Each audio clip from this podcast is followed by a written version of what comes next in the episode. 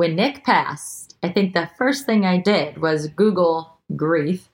And those five stages of grief came up. And I printed it out and I was like, okay, week one, I'm angry. Week two, I'm sad. Week three, I was like focused on what Google was telling me grief was. And then I didn't follow any of it. I didn't take anybody's advice. And I think that's the number one rule if you're grieving. Don't follow advice, it's your own path. I'm Carly Zakin. I'm Danielle Weisberg. Welcome to Skimm from the Couch. This podcast is where we go deep on career advice from women who have lived it, from the good stuff like hiring and growing a team, to the rough stuff like negotiating your salary and giving or getting hard feedback. We started the Skimm from a Couch, so what better place to talk it all out than where it began on a couch?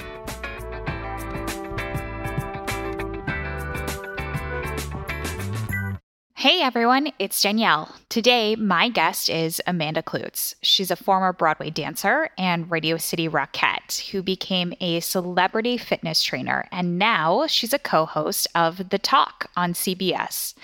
Last year, Amanda lost her husband, Nick Cordero, after he battled COVID 19 and its complications. And Amanda gave us all a window into his fight by sharing on social media bringing together a community from all around the world. Amanda's first book, Live Your Life, details her journey and showcases her resilience. Amanda, thank you so much for joining me. Welcome to Skimm'd from the Couch. Good morning. So, I, first of all, knew of you when you were in New York as a fitness instructor and, you know, had heard and kind of just looking at the things you were doing with the jump rope, I'm like, oh my gosh, how did she get to do this? And obviously, way back before everything happened with Nick, was interested in your story as an entrepreneur.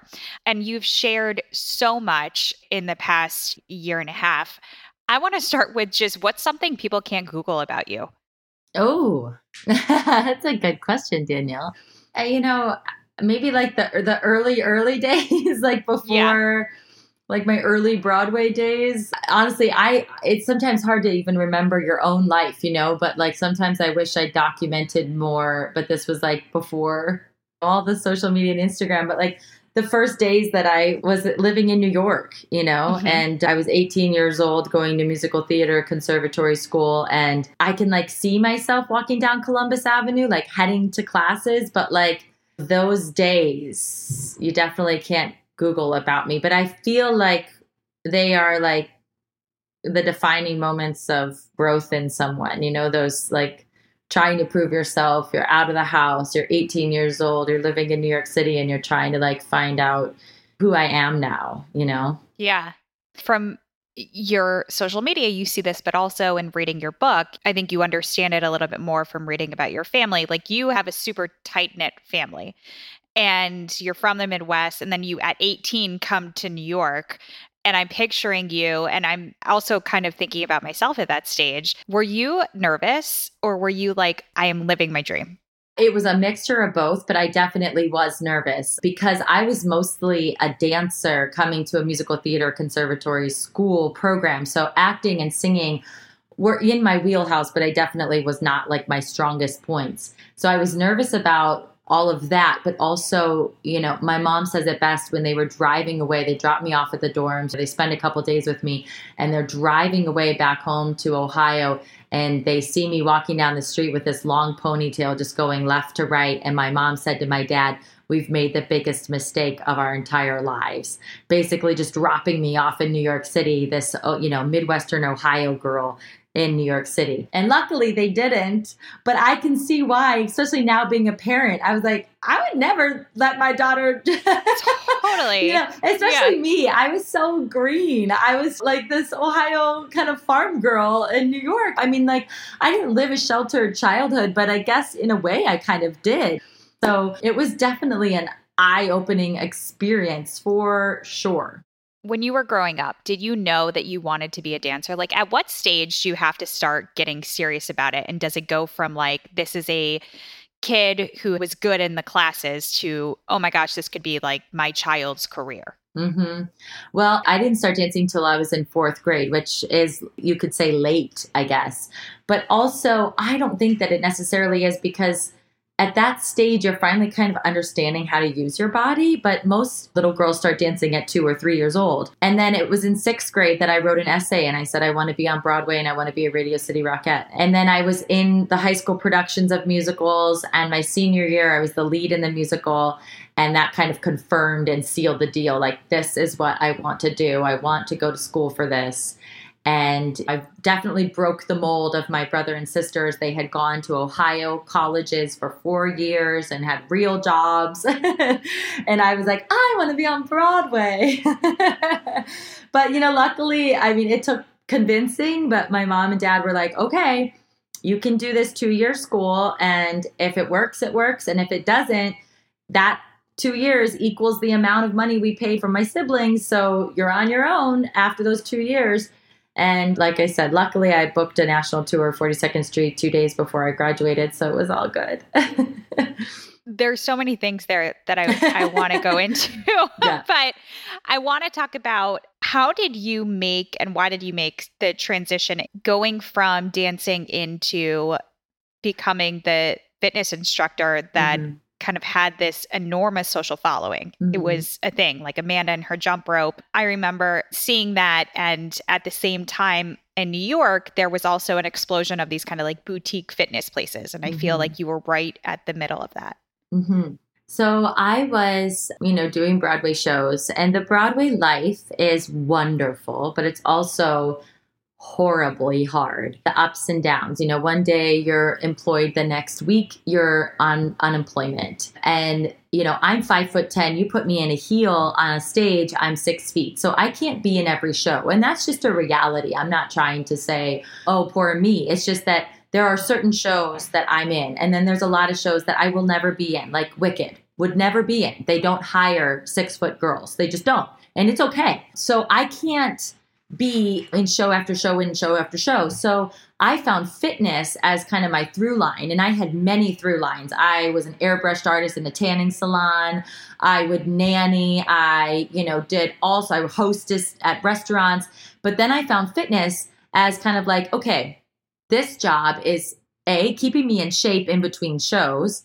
I love teaching. I've always wanted to teach. And i love fitness. I love moving my body. And it was a dance cardio place that i was teaching at body by simone. So it was kind of like i was dancing. And dance cardio class kind of feels like you're performing. So i was in the front of this room teaching a class of ladies dance performing fitness. And i was like I have found my home. so I kept in the Broadway world. And then I was 32 and kind of like my whole world came crashing down. The Broadway show that was supposed to be the biggest hit of Broadway, Bullets Over Broadway, closed in three months. And at the same time, my marriage of seven years was falling apart. So I was going through a divorce and I lost my job. I felt so desperate, alone, sad, like I had no control. And I looked at my life and I was like, I don't have a Broadway show. And now I've lost my financial support when I'm unemployed because, you know, when you're married to another actor, you kind of help each other, right? Like if I'm unemployed, luckily he's working and he was at the time. Or if, you know, he's not working, I'm working. So you kind of like share these responsibilities. So I was like, I'm 32. How am I going to afford a studio apartment in this city in a, a neighborhood that I feel safe in on an hourly wage where I'm working. And I couldn't even get unemployment because if you're on the clock somewhere, you can't get unemployment. So then I'd have to work. I was working six hours a day teaching fitness. And at the time, she couldn't give us even insurance. So I had no insurance, working six hours a day, killing my body, but not making enough money to even support myself and losing my job and my partner in, in life. I was like destitute. I was so sad. And I had had this idea for a jump rope class, and I had pitched it a couple of times, and nobody seemed to think it was a good idea. And I was like, no, this is something. I have something here. And I started my own fitness business just by teaching privates and then amping up how like how I could get this class going. And I met Jen Bandier and she said, "Girlfriend, whatever you need. I believe in you. I've heard about you. You got it." And I was like, what? And she was like, I love it. What do you need? I was like, I guess jump ropes. and she was like, done. And that kind of started the whole thing. I love that story because there's so many different elements to it. And we get asked all the time, like side hustles. How do you make one thing work when you really want to do another thing? How do you decide between uh, doing something you love and being able to afford it? And all of those things were the very real things that you went through. And it takes me back actually to when I was first living in New York City working multiple jobs, trying to balance all of that, didn't have insurance, like that whole story. And I think that's a lot of where our audience is. It's so hard. I mean, it is a true hustle. And I think that New York does give you like the like you just Grit. feel the like New York beat. Like you're like, yeah. yeah. I can wake up at six, do three privates, and then go teach a class, and then go airbrush somebody at the tanning salon, and then babysit, and then come back, and then like and make everything happen. Get to this audition, and you're just like. I look back at those days, Danielle, and I'm like, how was I? How did I survive? How totally. did I do this? But it's like, it's what I don't know. It's like youth and also just the New York pace just keeps you like, I have to do this, I have to do this, I have to do yeah. this, I have to do this. It's crazy. Transitioning from that craziness to then, obviously, and I'm speeding this up because I think a lot of people have followed you in your story. Mm-hmm. And then you meet Nick, you guys fall in love, you decide to get married, you have a beautiful baby, Thank and you. the world goes into lockdown. And mm-hmm. all of mm-hmm. that hustle stops. So this this interview, I, I followed your story as I've said multiple times. I've read your book, and it resonated with me in so many ways. And it's actually the first time that I've ever talked about my. I think grief has been a huge motivator for me in my career, and it's hard to have that conversation with someone who hasn't experienced that. And when I look at your story, it was you know a different time and wasn't in the middle of a global pandemic, but grief had a huge impact on my career. I lost my biological mom when I was a little mm-hmm. bit older than Elvis, and my dad got remarried, and uh, we had a really great family. And then my mom, who I grew up with, passed away really suddenly three years ago.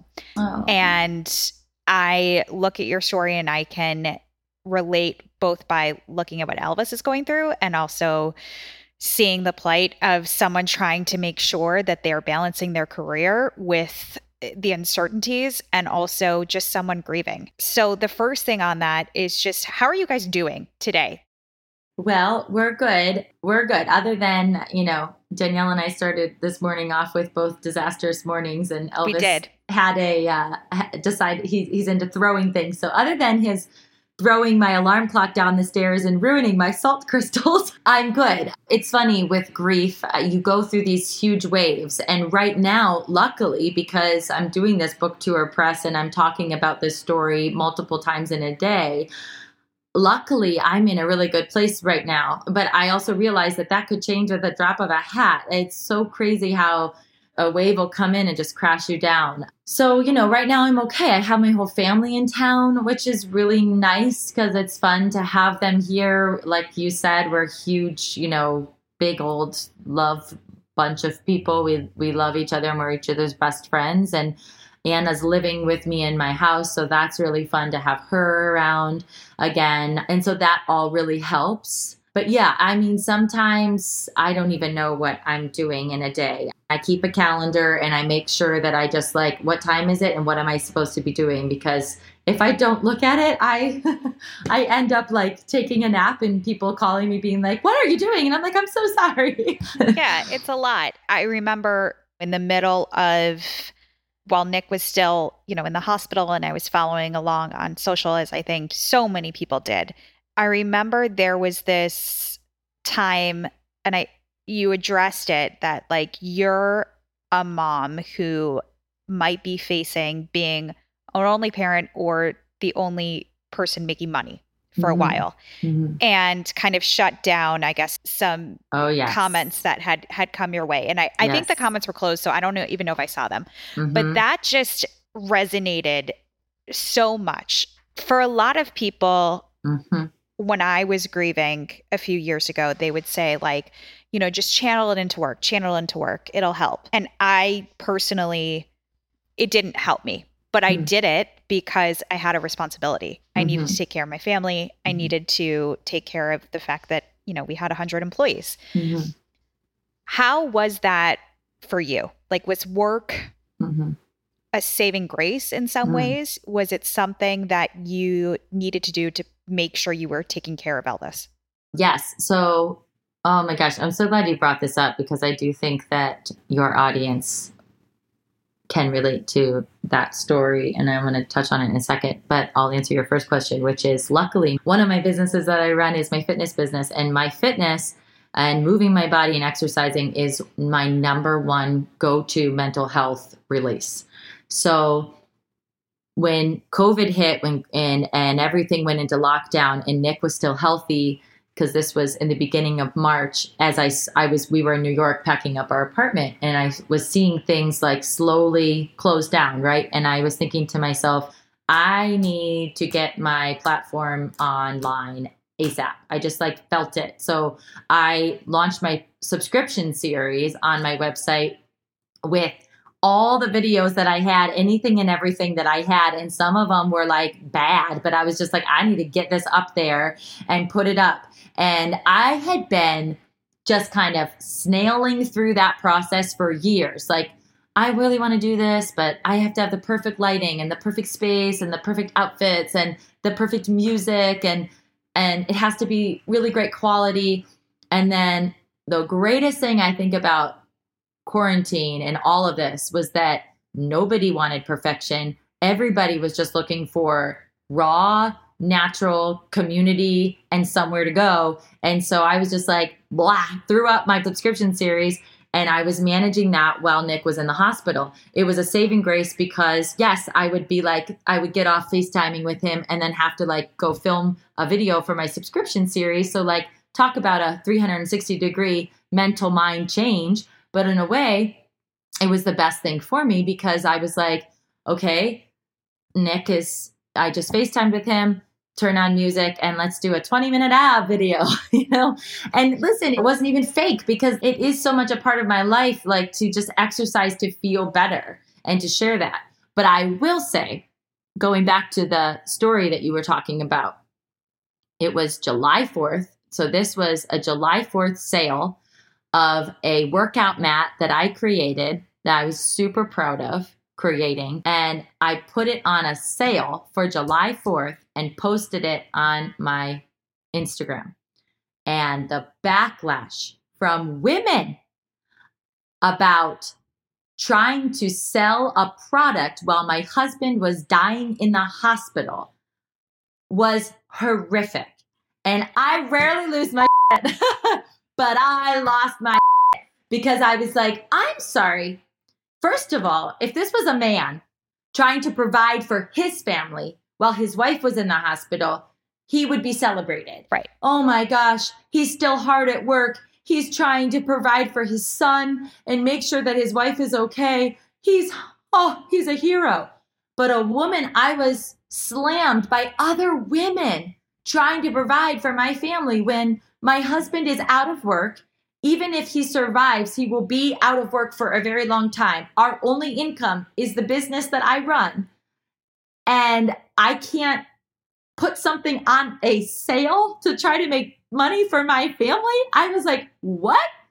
Aren't we supposed to be supporting each other? I was just like, I I couldn't let that one go. I still can't, as you can tell. no, and I I really felt like you shouldn't let it go because everything you just said came across to me in that moment of seeing someone who has so much on her plate and sometimes what i think about the narrative around grief is like there's a choice to put mm-hmm. your life on hold right mm-hmm. like oh that there's a choice that you don't have to go to work i didn't have that choice I don't think you had that choice. Like right. it wasn't like you can just as much as you want your life to stop. Right it can't good point. because you have to pay bills because you can't miss out on an opportunity that comes up. Right. And i feel like that doesn't get talked about enough. And in that moment that's what i took away. Well thank you. Thanks for bringing it up because it's i think it's so important. As we're in this culture right now in our world where we're trying to you know empower the feminine I mean, we ha- we have to support one another. We have to lift each other up. We can't slam somebody down. And listen, this is a curveball from where we're going, but it's going to happen again. Watch when I start dating.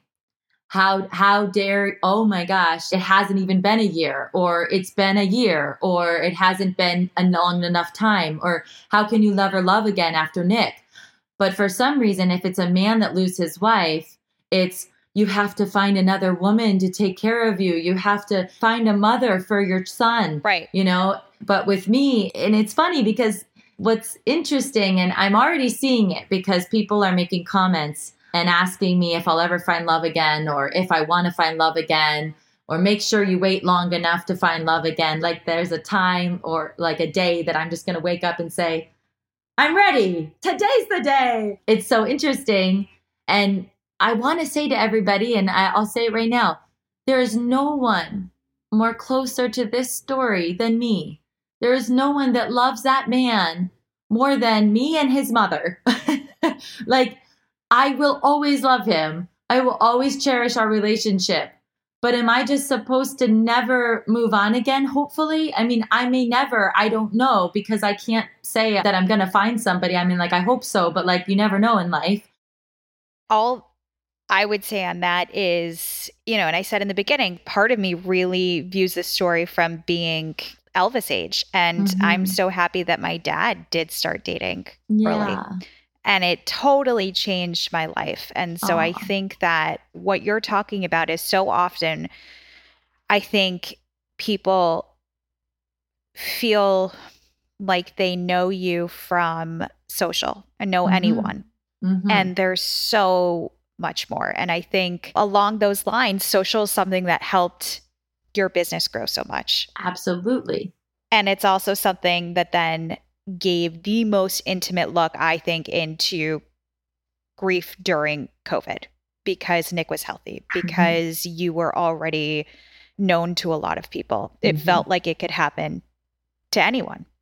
Do you look back now and regret putting so much on social Mm-mm. or do you feel like that was helpful to your grieving process? Oh my god, it was so helpful. I mean, to be honest, throughout the process, so many of my friends were like, Amanda, you know, you don't have to keep everybody informed all the time. But I kept telling them, and I'll say it again now I could not have gotten through that time without my army, my virtual army the prayers, the support, the love, the 3 p.m. singing every day with me, the medical advice. I mean, I I'd be in the hospital and the doctors would tell me something and they're like, okay, well, you know, because it was the wild, wild west. They didn't even know exactly what to do because everyone, even in the hospital with coronavirus, was reacting differently. So there were things that, you know, they were trying medically that they had never tried before because they didn't know what would happen. So you know,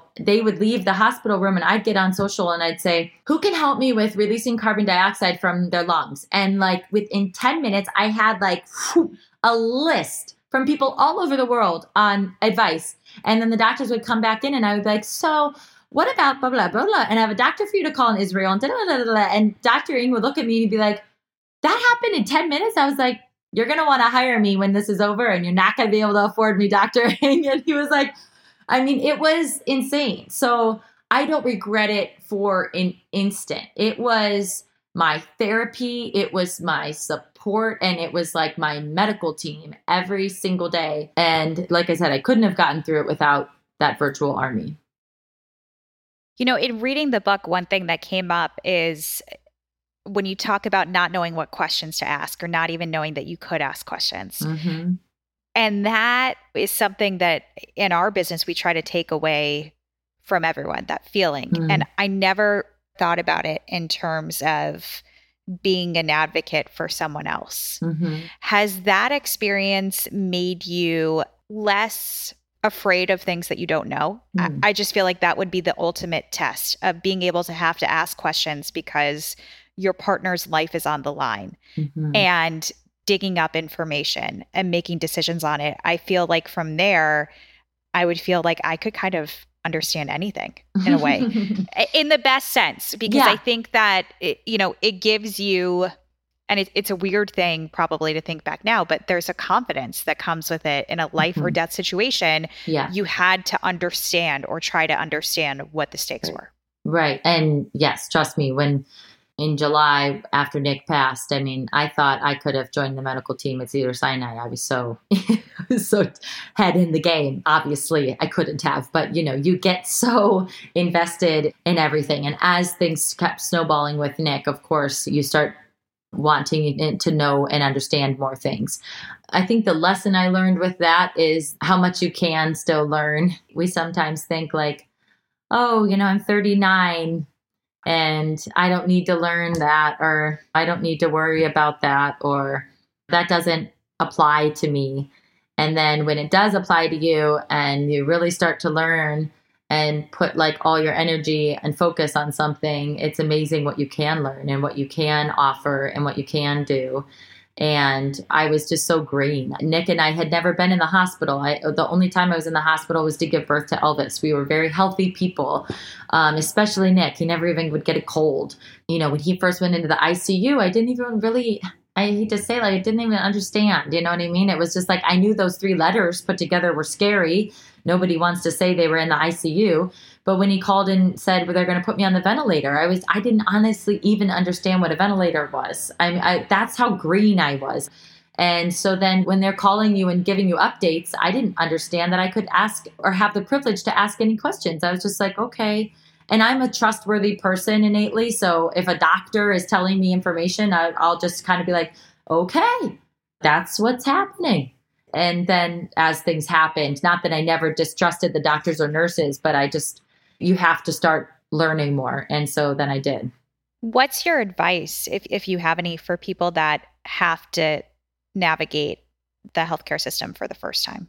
I would say ask for help and don't be afraid to ask questions because it is very intimidating. Oh my gosh, I think the hospital environment is so intimidating, especially when you don't know or really understand what's going on. But I got very brave in never like caring if they looked at me like I was a crazy lady. I mean, I was saying some crazy stuff because people would DM me and be like, I'm making this up, but you know, tell them to put orange juice in his feeding tube, but mix it with rosemary first because rosemary clears the windpipes or something. Uh, that's a completely made up experience, but not too far from things that I was pitching to the doctors. And they would look at me a lot of times like I had five heads, and they were like, "Oh my God, here she goes again with her weird suggestions." But at the same time, they were saying they didn't know what to do. So I was like, well, if, if you're telling me you don't know medically what else to do, I'm going to throw out all the weird suggestions I can. And I don't care if you look at me like I have five heads. So I would just say, be brave and ask questions and ask for help because they're there to help you. They want to help. They want to see that person live. They really do. No, no doctor or nurse wants to have somebody die in their table. They want to help. Doing press and talking about the book, how do you relive this moment again. And I understand it's it's not like you ever forget it too, yeah, right? So right. that's a big part of it. But has it been cathartic? Is it taking up much more energy than you thought? How has this experience with the book been?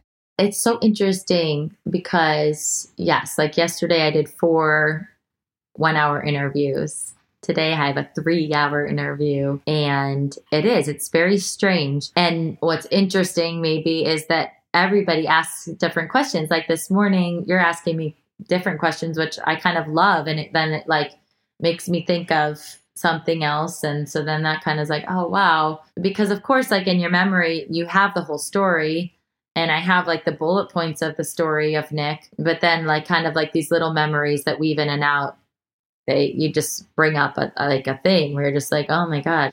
And then that takes you kind of back and then you kind of have to like snap back into reality. I think i'm the type of person and i think we maybe saw this in the 95 days that we were fighting for nick. I go into like warrior mode and i think if i was outside looking in on myself i'm seeing myself right now in that fighter mode again where i just am like i know book tour press is happening and I know my daily schedule and I know I'm going to be talking about this. So I'm like in fighter pilot mode. And when it's all over, I'm taking myself on a vacation and it'll happen to be over the anniversary of Nick's passing. Timing in my life is always very interesting. And I don't know, maybe talking about this so much right before this anniversary will be cathartic and help me on that day. Anniversaries this year have been sometimes they're easy, sometimes they're horrible. Sometimes it's the day before the anniversary that is the hardest for me and or the day after. But yeah, it'll be July 5th and I'll be somewhere very lovely, quiet, and be able to kind of just, I think, finally decompress all of this talking about the story. And I think anniversaries are, they're weird because everyone experiences it differently. Mm-hmm. And I mm-hmm. think there's an expectation that that day itself, like, yeah, means something and you're supposed to feel that way. And then, yeah it's surprising. So I would say don't put too many expectations on it, but I'm really happy to hear that you're going on vacation. You've talked about, and I think, I can't remember if you, you posted it this week, something with El- oh, Elvis and preschool. Yes. Is that what yes. it is? The timing Yesterday. of things in your life all happening at once. and you're also a very spiritual person. You believe in signs. Mm-hmm. How do you think about timing and signs after everything that happened? Has it reinforced your faith? What I've noticed is because these things kind of, again, like you said, are all happening at the same time, I started the audiobook at the same, like they were the same dates that a year ago I took Nick to the hospital. Or Elvis going to preschool, which is like most likely a very emotional experience for a mother, is happening at the same time as this book tour for me, I think what it is is God saying, I know you're going to go through an emotional moment slash shift. And so I'm going to create like a tornado around it so that you don't have to experience necessarily just those really hard emotional feelings. I'm going to keep you so busy that you're just like moving through the emotional moment in this kind of whirlwind so that you're kind of like covered is how I've looked at it. That's how I'm choosing to look at it. You say choosing to look at it, and that strikes me so much about your story. Like, you are mm. so positive. And is that still the case? When I think about my grief, like, I was mad for a long time. Mm-hmm. How are you still that positive? I really am. I know. I I, I sometimes wonder myself like how, how how can I be so positive but I am I I don't know I I think I've always been that type of person I've always lived an optimistic life I've always thought in a circumstance why does it have to be that way I remember like looking back as a kid giving advice to my friends being like no well, don't do that don't don't think that. Think this, you know? Sure, you can. So, yeah, it's just always been innately me. And I do think it's something to practice. I think if you practice positivity, practice makes perfect. And if you practice negativity, it'll take you over for sure. I wake up every morning, I have my positive quote, I post it on my Instagram stories. And, you know, I've been doing that for four years straight. And that idea, side note, came out of me waking up one morning and seeing something very disheartening on Instagram that personally kind of offended me. And I was like, I'm going to turn this whole situation around on, its, on itself. And I'm just going to post a positive quote and think about that today instead of what I just saw. And I've been doing it ever since. So I've got one more question before we go into the lightning round. They say, and I, I don't even know who they is, maybe it's like mm-hmm. grief experts, say not to make any big decisions in the year following a big death. All I keep doing is making big decisions. So, and I I didn't follow that advice. You know, you were offered this opportunity with the talk, yeah. and it's got to be a huge time commitment yeah. and also huge opportunity. Yeah. How did you think about taking that on? Well, I will first say that when Nick passed, I think the first thing I did was Google grief. And those five stages of grief came up. And I printed it out and I was like, okay, week one, I'm angry. Week two, I'm sad. Again, making up those stages. But I was like focused on what Google was telling me grief was. And then I didn't follow any of it. I didn't take anybody's advice. I got sent every grief book. I couldn't read them. I decided to do the exact opposite, which is keep working out and post workout videos, which people didn't understand. I can't believe she's smiling two weeks after her husband passed. Yeah, well, don't worry. I'm also crying a lot, but also trying to keep myself healthy and mentally sane. So I didn't follow anyone's advice. And I think that's the number one rule if you're grieving. Don't follow advice. It's your own path. This roller coaster, you get on and you sit in your own seat, and nobody can tell you how you're going to ride that ride. Some people sit on a roller coaster with their arms up and smile the whole way. Some people hold and grip that chair and shake the whole time. And when they get off, say, I'm never doing that again. You know what I mean? We all ride that roller coaster differently. And how dare we judge anybody's ride? But the talk, you know, the talk was the first time I guest co hosted, I felt immediately at home. The women looked at me with these beautiful eyes of like, we're here for you. We got you. Arms that were socially distanced, giving me a hug. I felt like so at home. I felt it was like a daytime Broadway show, not very far away from my wheelhouse of what I did in New York of acting and singing and dancing. It just felt like oh, I go to my dressing room, I get my wig and my makeup on and my hair and my outfit, my costume. I go do my Broadway show and then I'm home for the day. For a mom, it's the perfect job. I get to spend the mornings with Elvis and the afternoons with Elvis. It's the perfect mom job. I pinch myself every day I'm on set and I have I get to go to a job where I sit with four other women and talk about topics.